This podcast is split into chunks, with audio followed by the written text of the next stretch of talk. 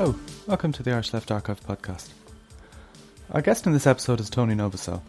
Tony is a historian at the University of Pittsburgh and the author of Northern Ireland's Lost Opportunity The Frustrated Promise of Political Loyalism, which was published by Pluto Press in 2013. We discussed Tony's own background and how meeting Irish people in the US in the early 1970s led to developing a lifelong interest in the politics of Northern Ireland, and how he came to study progressive unionism in particular, leading to the publication of his book Northern Ireland's Lost Opportunity. We then discuss his research itself, tracing the development of a left analysis within the UVF and the Progressive Unionist Party through the 1970s and 80s, and the key figures and political documents in that process. There's uh, one minor correction uh, noted by Tony is that Gusty Spence was in the Royal Ulster Rifles and not, as stated in the discussion, its successor, the Royal Irish Rangers. Um, Tony also mentions the cover design of the book. You can see that in the podcast notes. Um, and there's also a few uh, links of interest there as well. The Irish Left Archive is available at leftarchive.ie. Uh, we welcome any feedback on the podcast and the archive itself. You can contact us uh, on the website by email at contact at leftarchive.ie or find us on Twitter at IE Left Archive. So thanks to Tony for talking to us for this episode and thank you for listening. Thanks, Tony, for coming on the podcast. So, first, maybe you could tell us a bit about how your interest developed in Northern Ireland politics and particularly in researching loyalism. Okay, yeah, actually goes back to 1973 when I was 20 years of age, and this is a kind of a roundabout story. Um, but I was a factory worker here in the United States. I didn't go to college, and I uh, actually had gone to trade school to be an auto mechanic. Mm-hmm. And I was working in a factory in Pittsburgh, and myself and another guy, he was 20, were just it was a dead end job. was didn't pay well. It was a union job, It still didn't pay well. And it was going to take us seven years to get two weeks holiday. So we decided to quit. And right. uh, his father dropped us off on the turnpike, the motorway, and we started hitchhiking together. And we just figure out we'll figure it out as we go along. Hmm. Hung out together for three days. He decided to go to Canada. I decided I wanted to go down to the Jersey Shore, um, and I ended up moving into a uh, being there for myself for a few days and just serendipitous. Uh, I ran into a woman on the beach who I hadn't seen in three years, who then said, You know, why don't you come over our house? We've got all these people you'd probably really like to meet. And it was a boarding house where there were at least 20 students from Queen's University over working for the summer.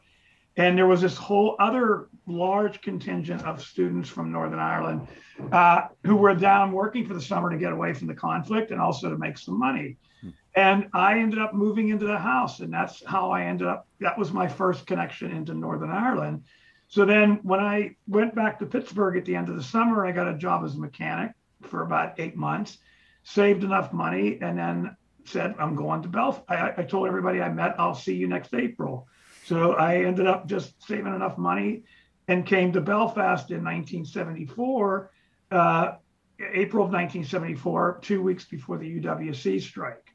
And so, um, so I was there during the UWC strike. I was there during Dublin Monaghan, and uh, I was always politically aware. Histor- I always loved history. I, re- I read a lot, even though I didn't go to university. Hmm. And I was very much in my early days of really starting to read a lot. And so it was just like, you know, as a 21 year old being thrown in this situation. I got to meet so many people. That day, I wasn't meeting anybody politically or active. It was all these just various people I met, and then it just got me interested. And I started getting books, reading books about the conflict, and following the politics, and following it really closely. So that was my introduction in coming into Northern Ireland, and that began a lifelong uh, obsession, is the best word of putting it, with Northern Ireland because that was 20 that was I was no, I was 20 years old at the time when I went to Wildwood for the first time, and so Northern Ireland has been in the conflict has been part of my life going on 50 years now. So, did, did you think um, at the time? I mean, your interest, initial interest in visiting Northern Ireland was visiting friends. Do you think at the time you understood the situation you were entering into, or were you not thinking of it in that context? I, wasn't really. I, I, knew there was the violence. I followed it in the news. I, mm. I remember, you know, reading in the newspapers about it and following it. And like all Americans, my in having at that point having moved to more like when I was a trade unionist and I was I was active in my union, which mm. I got very active later in life. There, so I was I might have not understood being a leftist or being liberal left or whatever, but I would have gravitated towards like supporting liberation movements and things. Yeah.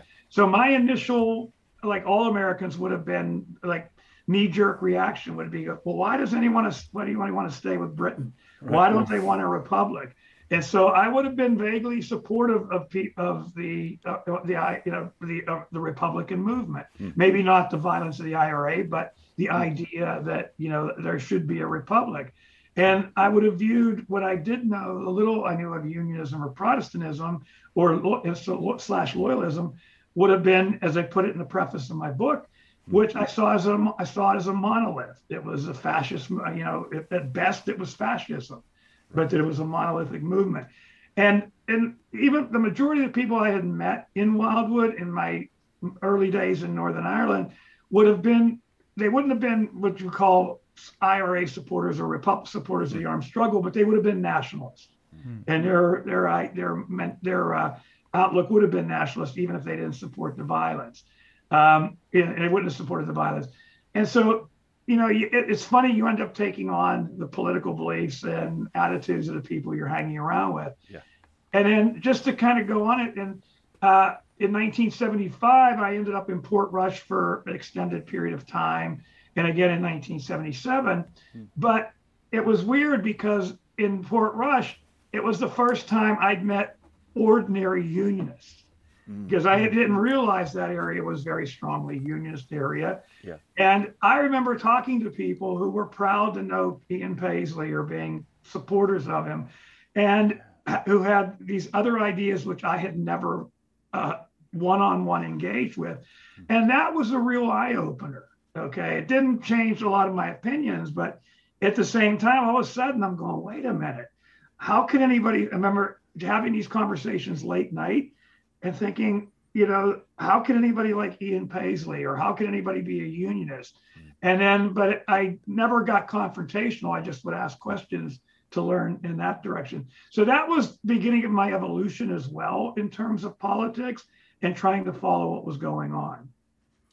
And you went back to the United States after that, is that correct? Yeah, I went. I was in. I was in Northern Ireland, Northern Ireland for two months in 1974. Right. I then I went worked in Wildwood again, and I got got a job as I got a job in a factory in 75, 74, 75, and I worked there until April. Was was gone for seven months, and I came home in uh, end of November that year, and then uh, went back again in 1977 for about five months. From that point on, it was periodic going over. It was usually for maybe one to two weeks. So, and then it was like that was a really bad economic period in America or, and or everywhere. Hmm. So I was usually going from one job to another, being made redundant, picking up another job, being made redundant. Hmm. And so between 81 and 87 i didn't get back to northern ireland and i got back in 87 right. and then i got back in 91 and then 94 uh, and or sorry 95 it was i got back and then i started getting back much more frequently because i ended up starting to work with a program uh, was initially through the training and employment agency in belfast which is now department for employment i think or department for education i can't remember mm-hmm. i'm not sure what the name of it is now yeah. um, but the program was known as the Business Education Initiative. It's now known as Study USA. And through somebody I had met back in 1975 who was involved in the program, they said, Well, look, do you think you would be able to put inductions together to prepare the students for going to America for a year and then be their support network for a year? So I started that in 1996. Right. When I started that, that opened the door for me traveling much more regularly uh, at least twice a year I was getting to Belfast. Hmm. And then when I got full, and I finally finished my PhD in 2005 at the tender age of 53. I ended up uh, got, got I got hired as a full time lecturer, which then gave me my summers. Which then I was start. That's when I was able to start doing the research for my book. Right. When I started getting my summers off. So you'd been moving into academia, obviously before you, you know, to a process where you got the PhD. And had you been engaging academically with uh, Northern Ireland during that period? Like, was your research essentially about that, or had it varied? You're gonna laugh. Well, My, I, my PhD, my PhD is in Soviet history. oh, really? Yeah, I did. I did a I, I did an intellectual history of uh, Nikolai Bukharin. Okay. Wow. Yes, and I my my dissertation was uh, looking at Bukharin on uh, whether or not he was. Yeah, my starting point was I took up from Stephen Cohen that Bukharin may have been the liberal alternative to Stalin, Right. and I, so I examined all his theoretical writings between 1915 and 1925 yeah. and then wrote my dissertation about that. So that was what my dissertation was. But while I was doing that, that's when I got brought on to do the orientations. I was hmm. traveling. So while I was completing my PhD in Soviet history, I was also actually kind of getting geared up, okay, to do this because I finished my PhD in September of 2005. Yeah. And I was over in March of 2006 on spring break for a week, beginning my preliminary research in the Linen Hall Library Yeah. with a vague notion of what I was going to do. Yeah. And at that time, were you attached to um, an academic institution? I was working at Pitt at that time. Yeah. I was a full time academic advisor and a part time instructor. Right. And then once I finished my PhD, I got hired in 2006 in the history department as a full time lecturer and academic advisor. So I got flipped. My full time I was a full time lecturer and advisor instead of being a part full time advisor and part time lecturer. This is slightly off topic, but I mean, did you find the um, institution was supportive of you moving in a quite a radical direction away from your doctoral work? Nope. Yeah, my, my committee was amazing. I had uh, uh, I had an incredible chairperson. Our our system's very different than yours in PhD work, and uh, my chair was just amazingly supportive, and he knew the kind of work I was doing uh, while I was doing my PhD. Because my it took me 15 years to finish mine because I had uh, being older, I had family difficulties and family like a lot of illness and relatives and uh, parents. So I had a seven year gap where I didn't touch it. And he was supportive of me being able to get back into it. No, and it was really helpful. In fact, the interesting thing is when I did the first draft of my book, he was one of the he was the first person I sent to it for editing, even though he knew nothing about the topic. But he could point, he could he was so good at picking out contradictions, digressions, things that had nothing to do with it. And it really helped focus the book. I sent it to a bunch of people to read, but you know, he was one of the ones that really helped me with it. Can I can I ask? I mean, Pluto obviously is famous left wing, left inclined publisher. Did you set out, in a sense, to have it published by someone like Pluto, or were they one of a range of people who you had in your minds? Um, I mean, how did that link emerge? I'm just curious. Yeah, like, that, that link. I had sent my. Uh, I've been like there was a number of people even in Northern Ireland who were extremely helpful, and one who's at Liverpool now is Pete Shirlow. Oh yeah, Pete, Pete Shirlow was incredibly helpful throughout the entire process. So I've been turned down. Probably even the, even my own university's press turned me down because they said we don't publish books in this field, and uh, you know, and I'm fine. And then uh, a number of other publishers turned me down. I sent out to probably about eleven. And actually, to be honest with you, I hadn't even thought of Pluto. And then one day I told Pete, says, Well, how's it going? I emailed him what was happening. He says, Look, send it off to Pluto. Hmm. And he says, and send it off to such and such. He, he named the, the fellow. And I did. And I didn't think anything of it. And then I got an email back from Pluto. And I read it initially, and I was so frustrated at this point, I just thought it was another rejection. Right. Hmm. And then I was getting ready to delete it. And I said, No, I'm going to read this again. It didn't sound like a total rejection. And what they wanted me to do was rewrite my proposal. The proposal wasn't strong enough. And so I rewrote the proposal. Then I had to write a business plan uh, because of the nature of mar- uh, book selling now. And uh, I had to guarantee a sale of 400 books uh, to be able to get on, but, well, simply so they could recoup their money Yeah. uh, because of the nature of publishing. And Yeah. be- because what Pluto did is a survey of bookstores and gave me the responses. And one of the responses from a major bookseller in in Ireland was there is absolutely no market for a book of this sort. And that was the kindest, that was one of the kinder ones.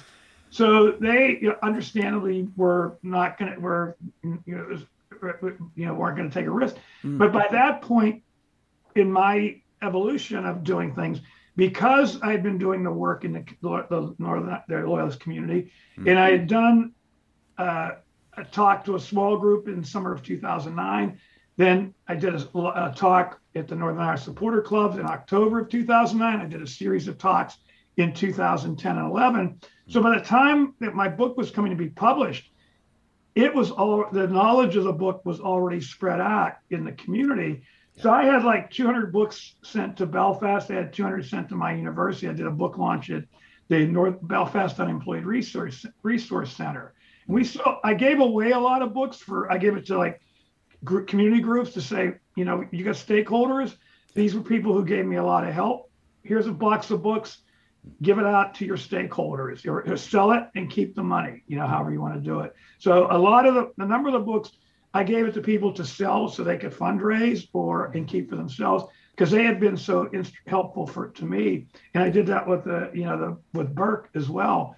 So yeah, so by the time I got the book, I had no, uh, I got t- the contract with them or with that. I had no doubt that I was going to be able to sell 400 books up front, and they were all gone uh, within uh, a couple weeks after they were delivered into Belfast and delivered at my university.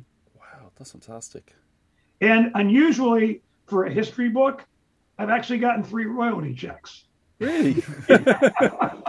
yeah. And I've talked to people in my department and they were actually shocked because it doesn't happen. that's, and not much, but it was still it was nice to get it, you know. Yeah, absolutely.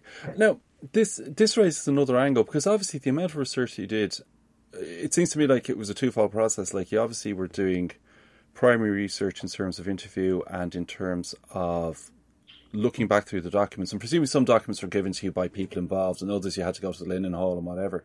Actually, I got all of them from Linen Hall, every one. Really? Oh, wow. Yeah. And the, the, the stuff from the Sunday News, a friend of mine, Richard Reed, who published a book on called Paramilitary Loyalism, he, mm he he went I, I told him what I was looking for. He went I paid him and he went and did the research for me right. uh, the, the, Belfast Telegraph archives. But every document that I referenced in the book, there was there was only one document that wasn't, and Roy Garland gave it to me. But the rest of the documents were all in the Linen Hall Library. So this, so the process of getting to the book, how long would you say that took? I mean, I know this is sort of in the weeds, but it's it's just it's fascinating to talk to somebody who's done a, gone through this process and yeah, initially in 2006, I started preliminary research. And then in mm. 2007, I went over for initially for two months with the idea I was going to write the grand history of the UVF. Right. And, uh, and then I realized I don't, I didn't have the resources financially. Mm. I was not tenured faculty, so I couldn't take sabbaticals. I, my work could only be done in the three, four months in the summer. And I was going to have to be out of my own pocket.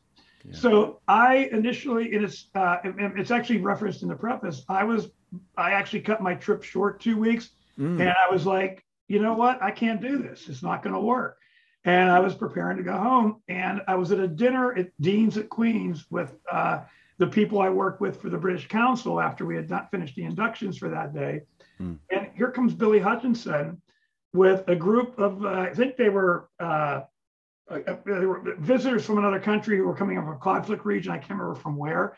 And he was taking them out to dinner and he saw me. He comes over. He says, What are you doing? Da, da, da. And I said, Well, I'm going home in another week or two. He says, well, Let's have a chat before you go. So I gave him a ring. I was up at Stormont meeting with friends and I rang him. He says, Well, what are you doing now? I said, Nothing. He says, Well, I'm up at Mount Vernon. Just get a taxi over to Mount Vernon. So I did. Hmm. And I got his, I got there probably around three in the afternoon, half three. And we sat there till nearly half six and just talking hmm. about everything. And it was mainly about the history and, you know, things I was thinking of doing. Hmm. And by the time I was done there, uh, you know, then I had a clear idea. I could actually focus on politics, the politics, the the the things. And so that when I went home, I okay, I now had a clear vision of where I was going to start going with things. So then I went over in 2008 for three or four weeks, did more search because I couldn't stay the whole summer, mm-hmm. got a lot of material. And then in 2009, I went over for two months. And that's when I did the, that, the really heavy archive work and you know at the Linen Hall Library and the interview. That's that was 2009. Right. But I also have to say, you know, one of the other things, the other people, unfortunately, he died in 2007. Davy Ervine. Hmm. Um, he was actually was really helpful in the early 2000s, talking and meeting all the different times, and he was extremely helpful in. Uh, he was going to be sort of my gatekeeper, and like uh, he'd even set up an interview with me with Gusty, and when, when Gusty wasn't doing interviews anymore. But then he obviously, you know, he passed away in January of 2007, and then Billy uh, kind of stepped up and became the person that really helped me get started. And particularly that conversation I had with him that day really opened up, not opened, but clarified how I could do this and how it would be manageable. And so then when I started doing that work, whenever I'd come over for a week or two, I'd spend time in the library when I could. And then I made a decision 2009, I'm coming over for two months and doing whatever I need to do to get this done. Right. And did you know any of these people prior to that, or did you? I, I knew Billy and Davy prior to. Yeah. I met uh, Monica McWilliams. Actually, was in, uh, she actually introduced me to both Billy and Davy. Okay, and then they, uh, you know, they they got me to meet other people, and I met other. Those Yeah. people helped me to meet other people, Yeah. and like especially when I started doing the talks. Remember, I did a talk for a small group from. I don't know if you know of Action Action for Community Transformation. It's a ACT. ACT. It's on the Shankill. Yeah. It's Yeah. Dr. William Mitchell runs it, it- it- and Yeah. William Mitchell runs it. And William was a great help as well. I got to know William through Billy. Yeah. And then he was running one of his workshops, and they invited me at the end of June 2000, when I was week before I was going home in 2009. Said, you know, uh, would you mind coming and talking to the people there about what you're doing? I said, sure. So I did. And because actually there is a humorous story. It's a part of that. One of my students from University of Pittsburgh, she had come over with me for a month, and she volunteered. She was volunteering uh, in her spare time to work with William, and he didn't want to bring her into this because it was a demobilization thing. But then his his own aide hurt her back and couldn't go in, so he said, "All right, you can come with us if you if you're up for it." So here she is, an American woman from Pittsburgh, and her name's Erin, E R I N. Yeah. And these guys just couldn't get uh, their heads get around why this American woman with an Aaron, this uh, Aaron name would do it. She was trying to explain the connection with me, so they said we want to meet him.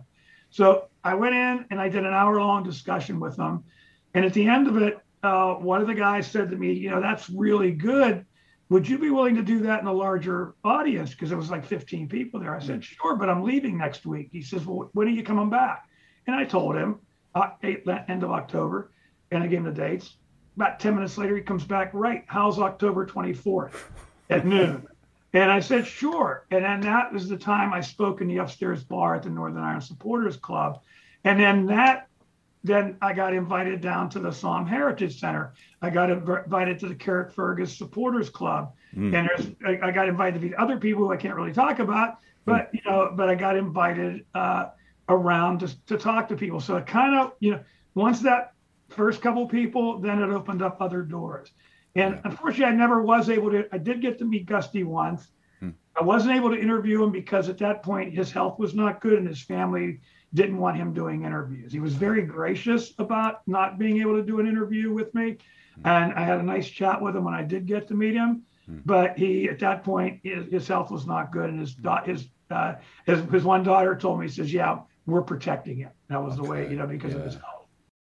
The book itself, Northern Ireland's Lost Opportunity, which was published in 2013 by Pluto, covers, in a sense, not a constrictive time period, but it, can, it covers a very extensive time period. But it it's it takes us well, About 1970 to 1973 up through 1987. Yeah. yeah. Maybe you should do a second a second one after that. the second one. Well, actually, there is, uh, and and there's another guy. It's actually an interesting point you bring up. Graham Spencer, Hmm. uh, who's at, I think, Portsmouth in England, who was also extremely helpful in getting me through this.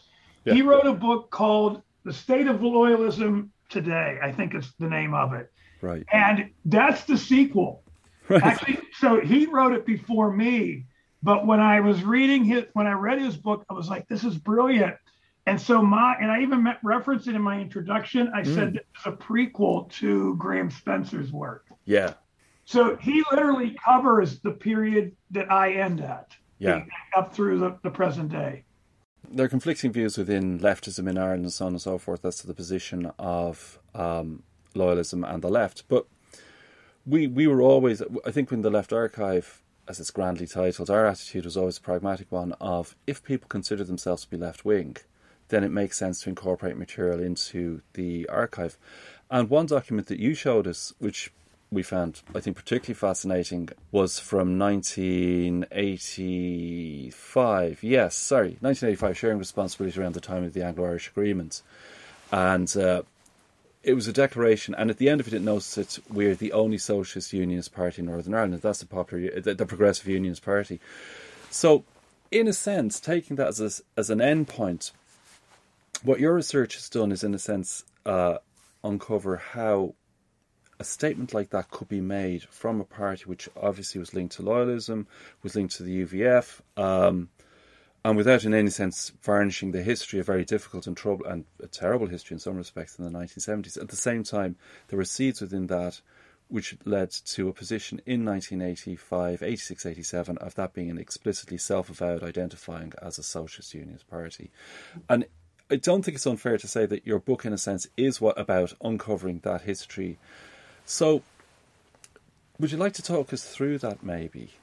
In terms of uh, discovering their socialism, or yeah, and and and where the roots of this lie, and how this how yeah. this develops. Yeah, it, it's actually it's all it was always there. Um, um, there was always a left wing. Uh, you go back into the like the early 20th century, the shipyards there was always a you know left liberal or a trade not maybe uh, totally left but left tendency or uh, you know real trade unionists the people who became known as rotten prods um, you've probably heard that term where yep. okay um, and those who were involved in the, the, the more left wing elements who were involved in the 1932 relief, uh, you know, outdoor relief riots. Oh, yeah. um, those people like Sam uh, Sam Thompson hmm.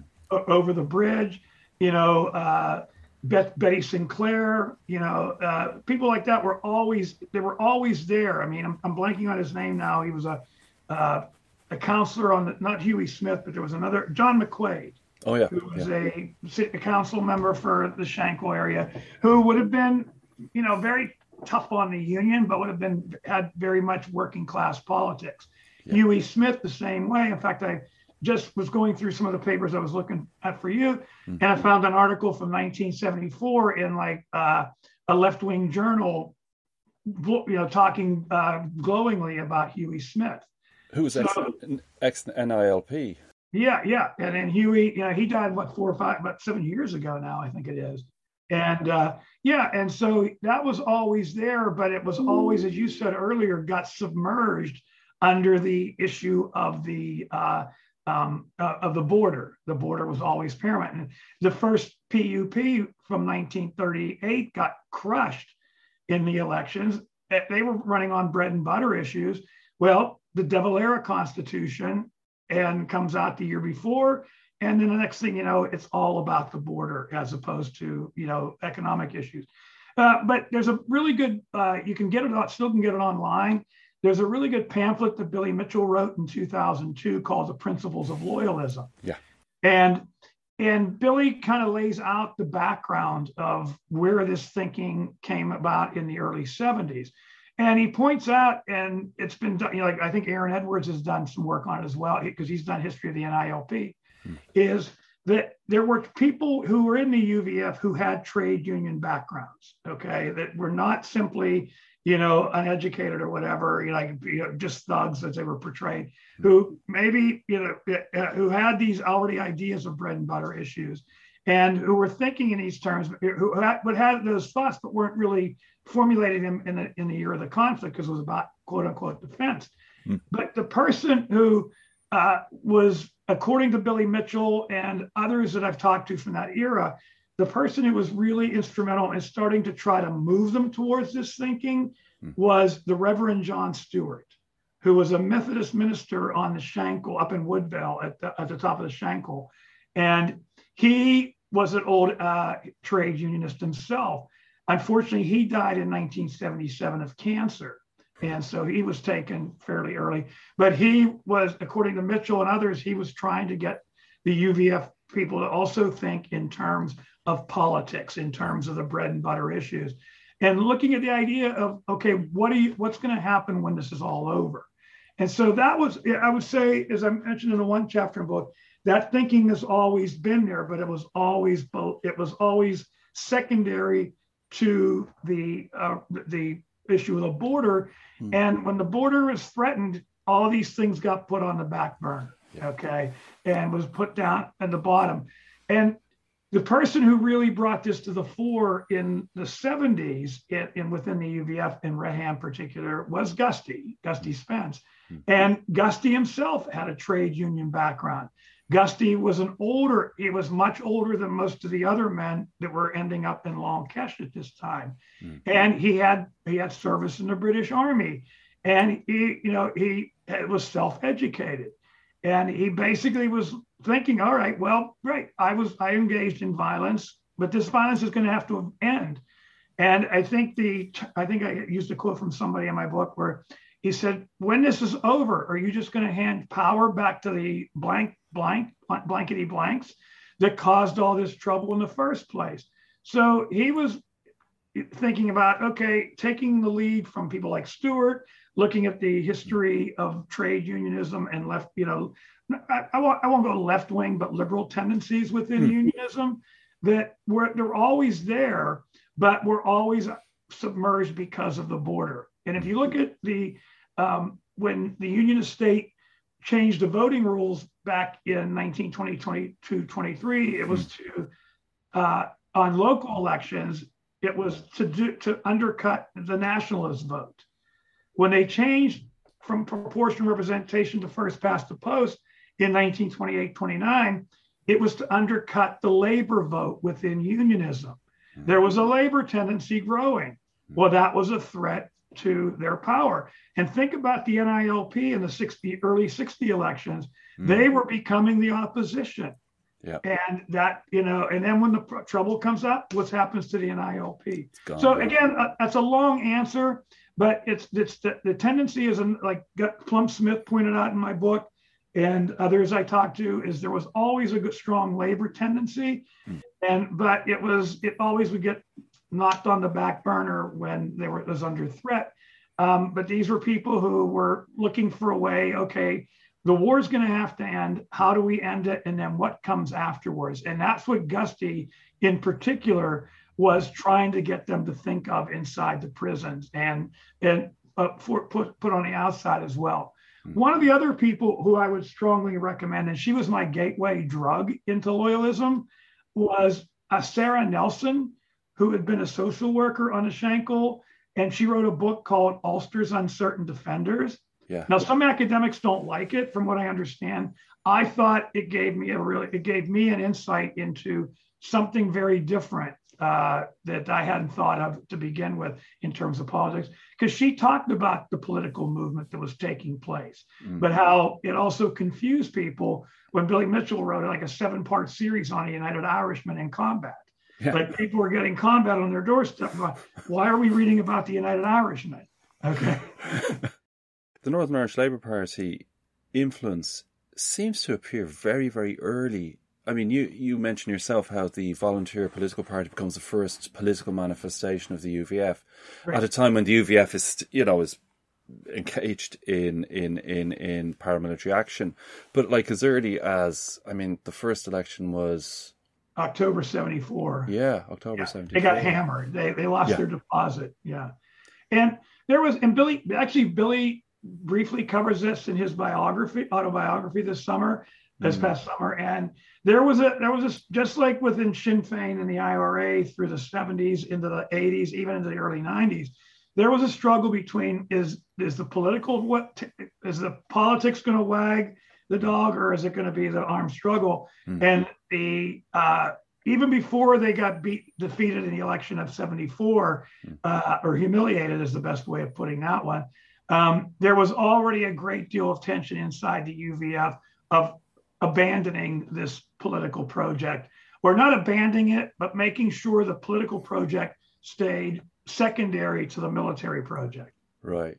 But, you know, they're still willing initially at least to go with the political to some degree. Right. And, and, and the other side as well is, and I think you elucidate this in your book, was it the, were the initial comments from the Red Hand Commando um, on the political side as distinct from the UVF. Would that be correct? Or, or... there would have been yeah, there would have been a lot of uh, overlap because I mean you had people like Flint McCulloch and uh, you know uh, uh Plum Smith who were actually in the compounds with Gusty. I mean they, right. they would have been in the compounds, and they, they even though they kept their sec- separate command structures. Mm-hmm. Um, you know that uh, they still collaborated on politics. You know, they, they collaborated on their their ideas, and it was actually hard when I was doing my research, like when I was looking at stuff, the stuff that's being published in Loyalist News was was that Red Hand Commando and UVF, or was it UVF and Red Hand, uh, or UVF and the Red Hand Commando was publishing it? And it was difficult to get a sense of it,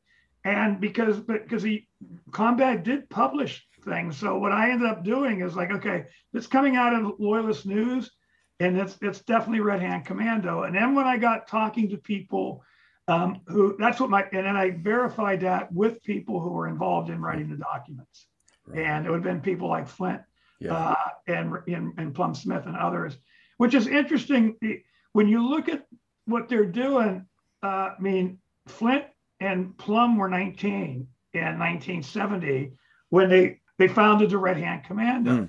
And here they are three, four years later, in prison now starting to write these documents. Mm-hmm. And there was a, there was one interview with an anonymous Red Hand prisoner that I, I referenced in the book, and it was clear. I once reading it, I knew that was Plum. I knew it was Plum that they were interviewing, right. and it was talking about solving the conflict, ending the conflict, and what their ideas were behind the ten point plan that they came up with in 1976 for peace, honor, and justice. Mm-hmm. That was written by Plum and Flint McCulloch. You know, they were like, what, 24, 25. Billy Hutchinson, people like Eddie Kinner, Martin Snoddon, under the impact of the, the compound system, Spence University, yeah. had the time to sit, had the time to think and start sussing out what where is this going to go. You point to a number of things. Firstly, they begin to develop this concept of shared responsibility, which presumably was to avoid using the term power sharing. Yeah. Um, well, I, can I, can I jump in there? Yeah, go ahead. Yeah, yeah of course. So actually, it's really interesting with sharing responsibility. Mm-hmm. They do mention the fact that they didn't want to use the term power sharing, but they also didn't agree with the idea of power sharing. Right. Um, their argument was the their argument was is it's not about sharing power in society. It's about sharing responsibility for the running of the society. So that you're not just about getting power and you're going to share that power out you're going to share the responsibility for how this society operates. And when you look at the chart that's in the one document mm. the, of this assembly that they created, man, it's talking this the civic forum that ended up in the Good Friday agreements in there in one way mm. in terms of co-opting non-voting civil society. Um, the idea of the way they're going to divide committees, the, the, to make sure that there's not no one uh, party, political party could gain dominance over the rest of the parties. Hmm. Yeah, so they they saw from their point of view, it was after 50 years, as Gusty put it, of unionist misrule, then it wasn't about using that power to run society longer. It was about sharing the responsibility for how that society was going to be run. You point to um, the Spence oration on 12th of July 1977, in a sense, as a pivotal moment. Perhaps you could expand on that yeah, a little I mean, bit. Yeah, I mean, it's a culmination of this thinking that's been going on. And yeah. and when you look at it closely, I mean, it's Gusty. He says it in one of the last paragraphs I speak only for myself. And it was setting his stall out in opposition to what he saw going on on the outside of the prisons with the, the, the way the conflict was going mm-hmm. and those who didn't want to listen to him. But he was setting it out and he kind of he kind of brought together everything that had been happening that, with the people under his tutelage uh, in inside Long Kesh and setting out said this is what's got to happen. We can't go back to the way it was, nor should we want to. Hmm. And so that literally underpins the thinking of the people who formed the Progressive Unionist Party and the, the documents the PUP was formulating in this period in terms of trying to find a way to create a fair, just, and equitable society, which, as you cited earlier, was going to be they, they saw themselves as socialist uh, so unionist socialist. You know, but the interesting thing was that you look at some of the combat articles, they never use, they can't use the term socialist. They actually, the, the term that was developed, David Ervine, I think, might have first used it, working classism as, as right. a term they de- developed with that. Yeah, so Gusty's speeches, the Gusty speech is really important in setting out his stall and what he was trying to accomplish. But the reality is, is uh, I remember I when I interviewed Davey the one time, I asked him about that. He says, "Was it going to change anything? Not a chance." Okay, uh, and this is where what uh, uh, where here's Gusty moving this direction. He's here, hmm. and most people were still here. The people yeah. he had been working with inside Long Kesh in Spence University mm. and who were listening to him were with him.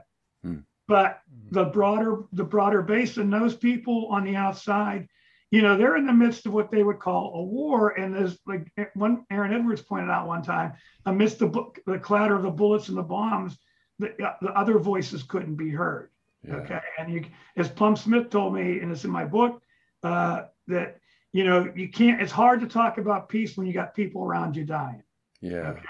In the yeah. prisons, and you're you got the time to sit and think and write and figure out well what are we going to do about this yeah so yeah he so he the people he had in the prisons were with him but the people on the outsides you know it wasn't reaching that larger audience i mean obviously obviously there's a whole issue about sectarian murders and other aspects and and you write very interestingly about like the potential for uh, not simply for collusion, but collusion in different ways where there might have been manipulation on the part of certain forces of um, the UVF and, and other groups on the outside as well.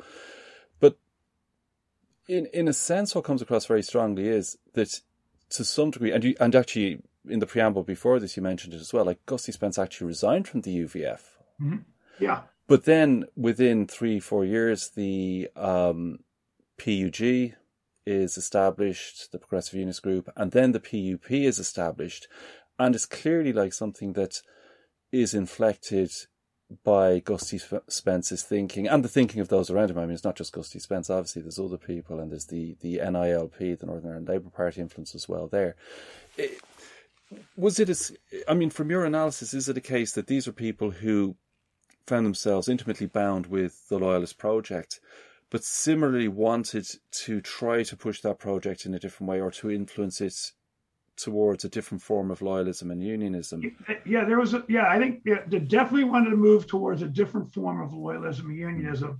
And they did not want they there it was clear from the documents from the early 70s and then with the PUP project with sharing responsibility, mm-hmm. they had no desire to go back to what Northern Ireland was before the ending of Stormont in 1972. Mm-hmm. There was no desire because that, that just was going to take them back to the same place that they were in in 72 with the same problems. So there, the goal for them was not to go back to that type of society. The goal was to create uh, of these these thinkers was to create a fair just and equitable society mm. in which sectarianism plays no role or that the sectarian head count doesn't play any role mm. and that people uh, are going to be involved in sharing the responsibility for the society so yeah i mean there's a great quote and it's from henry sinnerton's book on, on exactly this topic so i'll just read this and this is actually from sinnerton's book and he's quoting a person who was part of George Mitchell, Mitchell's team mm. in the peace talks. Mm. And it kind of talks to what you're saying of what these people wanted.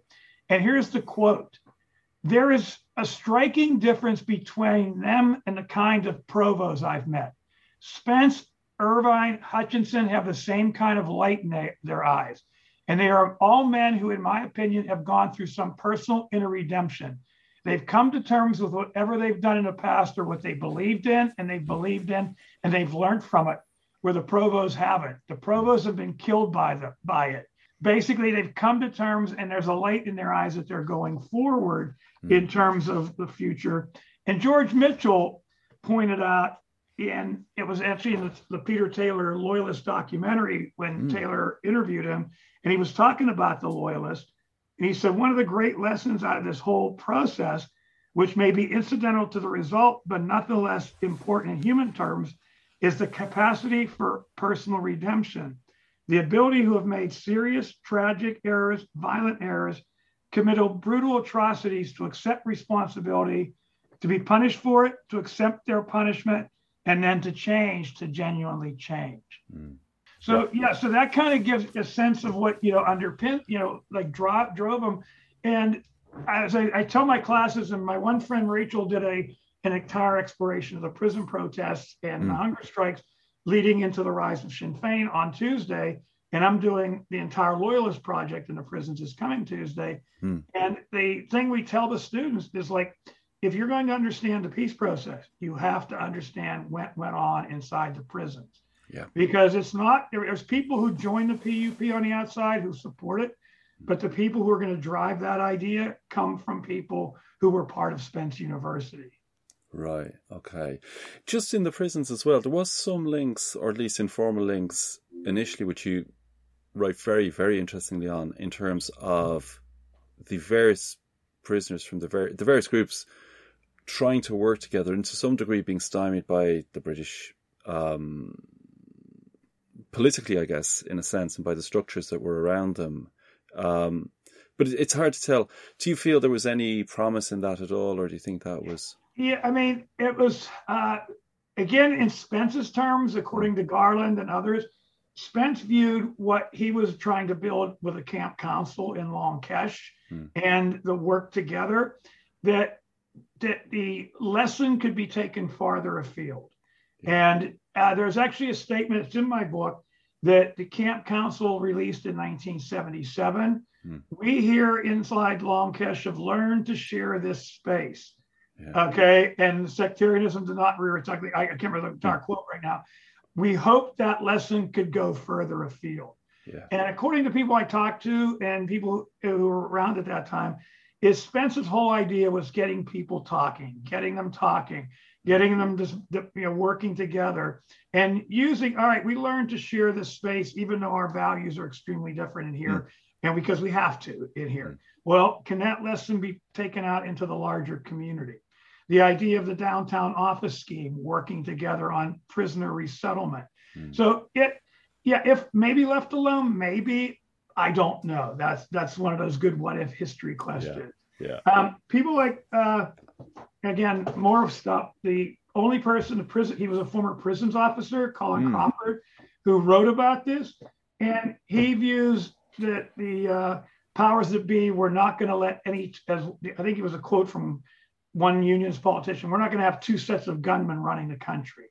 And Crawford also viewed it that, uh, you know, if this would have gone left to go to fruition, it would have threatened the social, not just the, you know, the idea of, a, you know, Northern Ireland, but would have uh, could have impacted the social structures of the societies.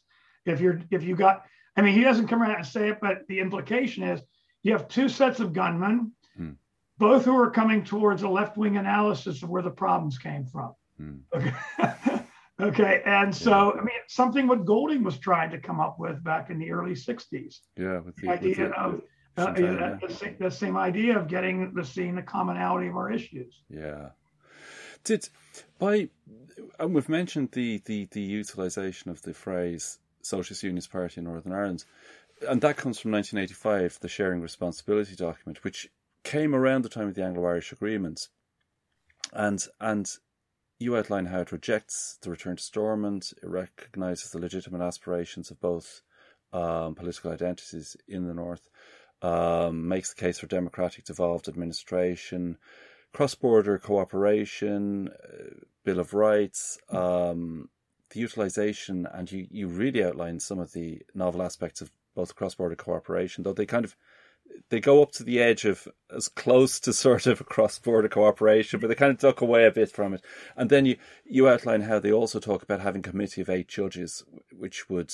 I mean, which is fascinating in itself when we think about sovereignty today. But uh, do you want to talk a little bit about that document and and yeah, I mean, it was it, it, was the fruition of a hell of a lot of work going back to '74 when they started publishing, like within the context of mm. Northern Ireland and the VPP's, you know, founding statement, and it builds off of towards a democratic devolved administration from 1977, and then the next document in '79. And it is the sort of culmination of all this work. And it's their ideas of like, okay, this conflict has to end, but we can't go back to Stormont. We're going to have to live with our neighbors internally, and we're going to have to live with our neighbors to the south. How do we do that in a peaceful way? Mm-hmm. And it when you look at the document, this could have been the basis, you know, what 14, 13 years before the Good Friday Agreement mm-hmm. of putting into place a power sharing government that or sharing responsibility government mm-hmm. That was going to basically do everything that was supposed to happen after 1998. So I think it's a pretty far-reaching document. Uh, mm-hmm. myself, I'm not. I, I, think I think it's a very far-reaching document. Um, when I did the talk for the Linen Hall Library, this will be a plug for people to go look for it. Uh, but uh, one of the things, you know, I, I, titled it an alternative Ulster, and but I also look at it from the point of view is when we look at you know the problems you have with the Good Friday Agreement, is it not time to start looking back at sharing responsibility mm-hmm. as a basis of setting up a system in which there can be a legitimate opposition, in particular now with the rise of the smaller parties? which you know it, it, this idea of designating by community or by party mm-hmm. is sort of losing its you know efficacy than doing things like this so i think it's actually was a document that is still really worth looking into even today um, the issue of cross-border bodies yeah uh, they always stated back as early as 1974 on the basis of friendship mm-hmm. okay on the basis of friendship and I remember when I did the talk for the Little Library, friends of mine here who belong to Irish American groups tuned, came into it. And the one was she, she's always followed my work, so she knew what I was doing, mm. but she had forgotten. And she said, she emailed to her group, she says, Can you believe loyalists were calling for a Bill of Rights in 1979? Okay. And they were in shock, you know, that they would do this. But their view was with the history of Northern Ireland with this, with the Bill of Rights and the judges overseeing it, mm. is the fact you had a history of discrimination which led to the violence and the period they were living through. We can't ever allow that to happen. Yeah, we're going to set up a government which is going to have a lot of safeguards, but if we're really going to protect everybody's rights, there hmm. has to be a Bill of Rights and some way of enforcing that. Yeah. And that is that guarantees that nobody in the government will be able to run roughshod over people's individual rights again. You reference another document which is very fascinating as well, which is the end to drift from the yeah. Unionist Task Force from two years later, I think, which was that was a response to the Anglo-Irish Agreement, wasn't it? Yes. And uh-huh. the shock which reverberated through unionism. Mm-hmm. And and you point to some interesting aspects, like both the U, the, the PUP and the UDA well, was it the UDP at that point uh, in terms of their political manifestation? They were both involved with. Well, perhaps you could take it away and just. Yeah, say, I mean, yeah, yeah. I mean, the, uh, I mean, I, I don't. I, I, there's. It's actually. I had a really hard time finding, getting anyone who had a good recollection of the end of drift to talk to me or to talk about it. So I had to depend on the like stuff from uh, Sinnerton's book and uh, or Garland's book, and then even uh, I forget some I references somewhere else as well. Mm-hmm. And so I had to depend on that, and I had like looking at the document. But the reality is that the uh, the end of drift was looking for a way of creating alternative structures to the Anglo-Irish Accord. Mm-hmm. If finally, for the first time, unionism was not just going to go say no, they were going to say no, but here's our alternative. And it's not going back to majority rule. It's not going back to the way it was before 1972. And the two leading parties within unionism, I don't, I don't think the, I wasn't, I'm not sure the UDP existed. I think it was still the New Ulster Political Research Group. I may be wrong. Yeah. But, uh, yeah. but, uh, but anyway, they had already come up with their documents across the religious divide in 1979 and common sense in 1987. So they were already talking in these terms of no, not back to majority rule, Bill of Rights, and things. And even uh, John McMichael actually used the term sharing responsibility in one of, in, in a quote I used from him. So they were instrumental in getting unionism to start thinking in alternative structures and putting these proposals forward. However, as we know, I think at the time it was Molyneux and Paisley um, who were the two leaders at that point essentially bend the ideas of moving forward. Because for Paisley, it was back, you know, the issue was going back to majority rule. Mm. And I would imagine, I, I, I, I, won't speak on Molyneux because I don't know enough about where the UUP was standing at that point mm. in terms of what they wanted to go back to. But yeah, I mean, it was a, again, another, it was an attempt building off of, there was a document from the PUP in 1986, conflict or compromise, mm. conference or conflict. Uh, and uh, which then again laid out their position of an alternative to the the, the, uh, good, the Anglo-Irish Accord, which was part, part of the submission they put to the task force. So mm-hmm. any of the progressive ideas and the ideas that we're looking at creating a, a much more just and equal society mm-hmm. and a, uh, a society that would probably could function peacefully came from the para, came from the groups representing the uh, representing the paramilitaries. It wasn't coming from it wasn't coming specifically from the quote unquote traditional constitutional unionist parties. Mm. Do you think? I mean, you your book is entitled. I mean, essentially, it's a lost opportunity. Um, but do you think it is because it came from the paramilitaries that that sort of progressive thinking, and obviously more so in the case of the PUP, because the UDP and the NUPRG seems to have had a more rightward tilt. But do you think simply by dint of the fact it came from that part of the community of the loyalists and the uh, unionist community, it wasn't listened to, and and the nature of the UVF, or or I mean, you know, was there, there's there there's aspects of that. I mean, with it, as you well know, within the loyalist community, many people consider the UVF, Red Hand, and UDA as no better than the IRA. Right. Okay, yeah. you could if you wanted to fight for Ulster, join the army, join the police force, join the UDR. Don't join the paramilitaries. So there is always that stigma, and that stigma is always stuck with the PUP mm. as being a product of the of the of the UVF and Red Hand. So yeah, that's always been a problem. And I remember one time taking students uh, that I, I, brought students over uh, in 2008, 10, and 12 on two week uh, uh, field trips after they had taken my class and we were riding, going on a taxi ride. We were going over to uh, East Belfast, and we started chatting with the driver. What are you doing? I mentioned some things, and he goes, "Yeah." I said, "Well, Davy," uh, I said, "You know, we we're going to go over to Davy Ervine's mural in East Belfast." He said, "Oh, Davy Ervine, good man, but blood on his hands." Okay, and it was a Protestant t- taxi driver. So yeah, he was a good man. He did a lot of good, but you know what? You were one of them. And so that that's part of it. The other part of it is, and I I do deal with it in the book, is it was it was a threat to traditional unionism, and that was not going to be allowed to happen. Your place, as David Ervine once used, one of my favorite quotes from him was, um, "Shop smart shopkeeper assistant needed, but not too smart." Okay, and so and there's a there's an episode that I used in the book that I got out of, of somebody else's work, you know, blanking where it comes from. What they were doing in the during the Anglo-Irish Accord, it was allegedly a secret meeting at Glengall Street. Mm. They the like you know Ervine was there and uh, Hutchinson was there and other representatives like the UDA were there, and it was supposed to be a secret meeting. And at the end, when they're all coming out with Paisley and Molyneux and everyone, newspapers, cameras everywhere. They had been tipped off by somebody like within the establishment. And Ervine was absolutely livid because he understood the optics. Here we are. We're the respectable elements. We're walking out first. But if you don't deal with us, we can't be, we can't guarantee what these bad boys behind us are going to do.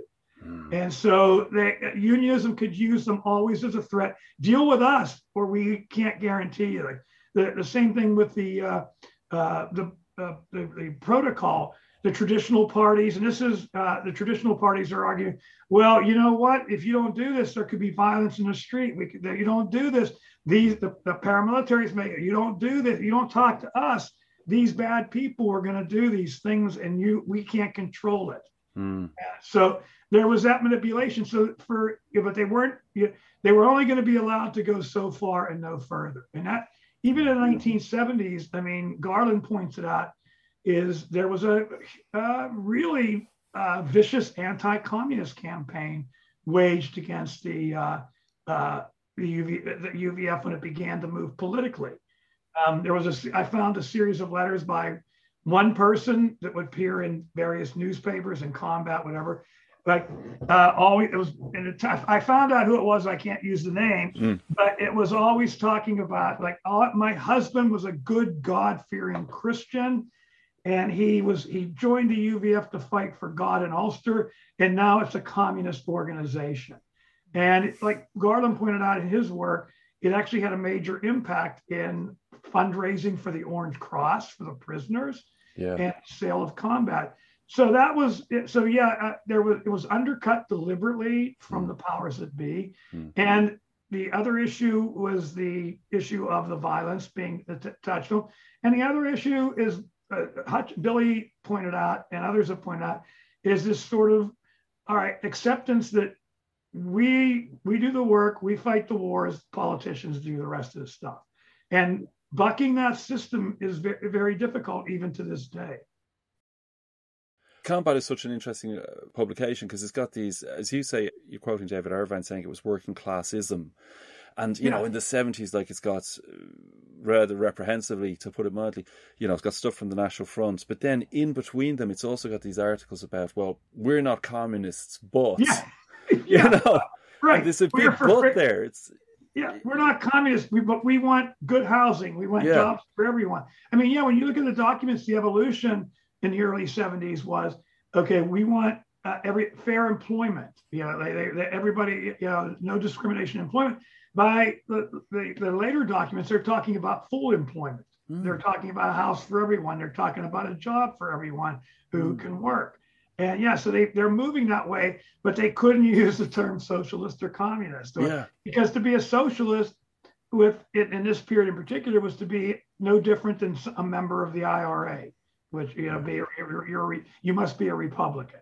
Yeah. Okay, you're going down the road of republicanism if you're going that way. In a way, I guess it's the thing of being, as you say, like if you're part of the system, dissenting against the system in any respect is going to be problematic.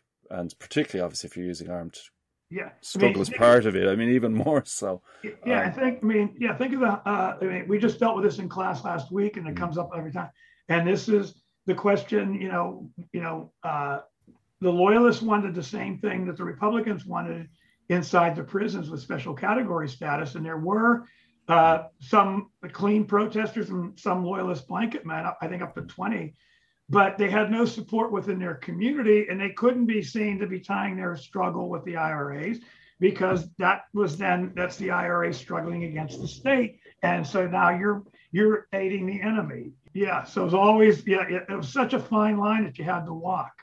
Yeah all of that said i mean clearly their influence i mean you very you very clearly outline how so much and it is, it's certainly so much of what they wanted. Now I know um, official Sinn Féin looked for a Bill of Rights as well, and you can say other people were looking for power sharing, but the SDLP was looking for it explicitly as distinct from power responsibility. But you make a very strong case, like that so much of what they sought did actually kind of filter through, eh, presumably simply form follows function. The, the logic of the Good Friday Agreement, Belfast Agreement was such that it was going to have certain kind of aspects to it, and some of this inflected it. You, and of course, very famously, and you're talking about like how there was the optics of them used by unionism, but unionism used them in one other, obviously in 1998, very clearly in a radically different kind of context. And, and what's your feelings about that? I mean, yeah, I mean, well, went? I mean, actually, I, I, would argue the opposite direction on that one in mm. 1998. Um, it was the loyalists who gave legitimacy, who made it possible for unionists to yeah. go in on the Good Friday Agreement. Yeah. If Trimble had not had the support of the UDP and the PUP, and they didn't give it to him because he was using them. They were using him because they needed him to get in there and get as part of the Good Friday Agreement to sell it. Mm-hmm. So they were the ones that, yeah, they made it palatable to the larger community by joining him, but they were using him because they knew that they had to bring Ulster Unionists into this uh, on that end. Yeah, and I think Billy might even talk about that in his book. Yeah. Um, you know, because you know, Trimble needed the PUP and the UDP behind him in order to be able to do what he did. Yeah. But the PUP and the UDP needed him to get the Good Friday across the line, Good yeah. Friday agreement across the line. Do you feel? I mean, obviously, it's a frustrated, and it's, it's, again, it's in the title of your book, a lost opportunity and so forth, and, and a frustration about it. Do you, do you feel that without getting into the specifics, where do you see the story of left unionism going next? How do you feel about the space that's opening up, or, or... yeah, I I think I think you know it may not be within the PUP, but I think what you are seeing amongst young people in Northern Ireland is a really not radical shift, but a shift away from uh, strict identities of Republican, nationalist, you know, Protestant, loyalist, unionists. Mm. I mean, Pete Shirlow gave a brilliant speech, and this, I'll use this as my starting point. Yeah. Pete Shirlow gave a brilliant speech to Sinn Féin's Ard Fheis in 2017 on sectarianism, and he laid out. And I got this. It's on. You can actually get it on Slugger O'Toole. The actual, yeah. His writ, his spoken remarks were a little bit different than his written remarks, but it's the same he mm. said unionists under the age of 40 are more equal marriage, more for integrated education, and uh, he, we have a number of things. He, but basically, he says under the age of 40, integrated education, mixed marriages, um, equal marriage, then Sinn Féin voters. And then he says, and if you didn't know that, ask yourself why. So, and you look at uh, the fact that what uh, um, the P- UUP has co-opted Julie-Anne Corr Johnston into the UUP now. Okay, they yeah. brought her into the UUP, and they're trying to reach out to young people and uh, young unionist population. And although it's mostly within the unionist population, you do see it, it, it had peaked like at like something like 30% in 2012 before the flag protest. But the Northern Irish identity is number one, and that's actually in recent polls, that identity is developing. Mm-hmm. And so you have a younger population who are more socially aware, who are on cultural issues very socially liberal, who would support, you know, are definitely going to support the National Health Service. Hmm. They're going to support funding education and they're in favor of like equal marriage, a women's right to choose then you're looking at a very much a, a young unionist electorate that has that are liberal left. The problem they're faced, they face, who do they vote for? Hmm. They can't vote TUV and they can't you know, vote DUP, obviously. And this is where I think Beattie bringing Julie-Anne in, and he tried to bring in the independent counselor in from Derry oh, as well, hmm. and who did chose not to go into the party but starting to bring people like that in and begin to address what we the reality of what young unionists are looking for. Mm. I mean, they're mm. pro-union. Yeah, mm. and, uh, uh, Shirlow pointed this out that they're pro. They're still pro-union, mm. but they have all these other ideas. What party can they go to? Well, do they shift to Alliance? Do they go to the Greens? Do they go to people before profits if they're that you know left wing leaning? Hmm. But in the PUP is not somewhere they see themselves go for whatever reason they don't see themselves going to, mm. and that might go for many of the reasons we talked about earlier. Mm. But no, I think when you look at that population and you look at Shirlow's statistics, and those are taken from studies that he's done at, at Liverpool, then I'm hopeful about young people in terms of where the politics are going. The hmm. issue is the way the political system is set up right now it's difficult for them their attitudes to be expressed at the ballot box yeah because simply because they don't have anywhere to go to in terms and i think Beattie's trying to do that with the uup hmm. you know if they if young people like the, the pup is the only unionist party that supports equal marriage and a woman's hmm. right to choose hmm. so if you're looking at that go there but many people would they see that as a working class party or they might see that aligned with the uvf and they and or or I'm just wasting my vote if I do that. So that's the you know the, the, the attitudes are there, and I this program I've worked on over, over the years. Uh, a number of the students have they come through Pittsburgh and they stay with me at times, and I get to know a lot, number of them pretty well.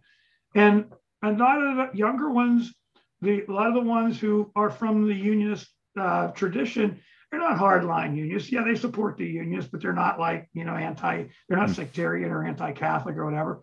And they're going, you know, these are my beliefs, but who do I vote for? You know, who am I going to vote for?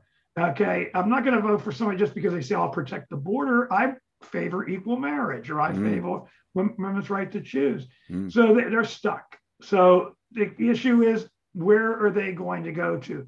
If that could be mobilized, and I think that would be great. And this is one of the reasons I argued in the uh, uh, Linen Hall Library speech about sharing responsibility, a system in which their vote would count, where you have the proportional representation and you have a system that you don't have to designate one side or the other. And they can now start voting for people who are going to represent what they actually believe in. And that's a long-winded question answer, but you know, Pete Shirlow, I got to give him credit because that speech was just brilliant. Yeah, that's I, I, in, in a sense, it's it kind of sums up, you know, the the again the frustrated promise of a left-wing unionism. Yeah, yeah. Now, yeah, and so th- yeah, thank you for the opportunity to do this. I oh, mean, oh, I really you. enjoyed it. I said it's funny. Like I said, as I joke, I joke, and my two other colleagues here in Pittsburgh, as, as I joked before we started, I'll use it here. Is that it's the, the you, you, never have to pay us for ever doing a talk about what we do. You, you have, the only way you're going to stop is you have to pay us to stop talking. okay, but I, I do want to point out one thing. Yeah, before, please do. Although this is a podcast, they won't be seeing it.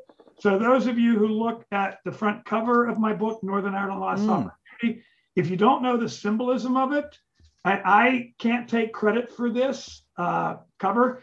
It's got Northern Ireland's lost opportunity in white letters at the top, mm. the frustrated promise of political loyalism, and as a coffin being carried out with members of the Royal Irish Rangers, that's Gusty Spence's funeral. Uh. So the artistic director at Pluto came up with the idea Northern Ireland's lost opportunity. We talked about Gusty's instrumental, and that's his funeral from 2011. Yeah. And they sent it to me and to get okay. And I contacted his family before I got right before I responded, mm-hmm. and they were totally fine with it. Yeah. And now I don't know otherwise if it was also in the thought of whoever designed it, because the white letters against the blue background, all I could think of is "We shall never forsake the blue skies of Ulster for the gray mists of an Irish republic." Right. Yeah. But I think that's just uh, that's just me reading too much in. But I think linking Gusty's funeral with the frustrated promise of political loyalism mm. was just uh, whoever did it. It uh, was a work, a stroke of genius, and I can't take credit for it because I just was blown away when they sent that to me.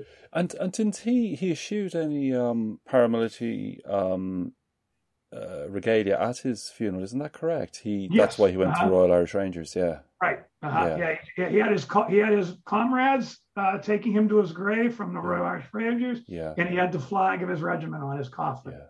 Uh, and in a sense, that symbolizes, yeah, his politics in a way to move purely to the political concept. Yeah. Right. right. That's yeah, yeah. It is. It's a very powerful cover. Yeah. Thanks. Okay. Yeah. Yeah. However did it, I, I give him absolute full credit. There was it was a brilliant stroke of genius. Yeah, that's great. So yeah, now you have to write the next book. Because I know you've said somebody else has done it, but now you have to write the yeah, yeah. Bring the story I'm up 70, to date. I'm enjoying myself now. I'm gonna I'm closing it on seventy. So okay. There's no I'm better going time. Out, I'm going out bike riding after this. Yeah, there's no better time. exactly. Thanks so much for having no, me. No, listen, thanks a million to you. And uh, it's been great to talk to you. And many, many thanks for generosity and talking to us.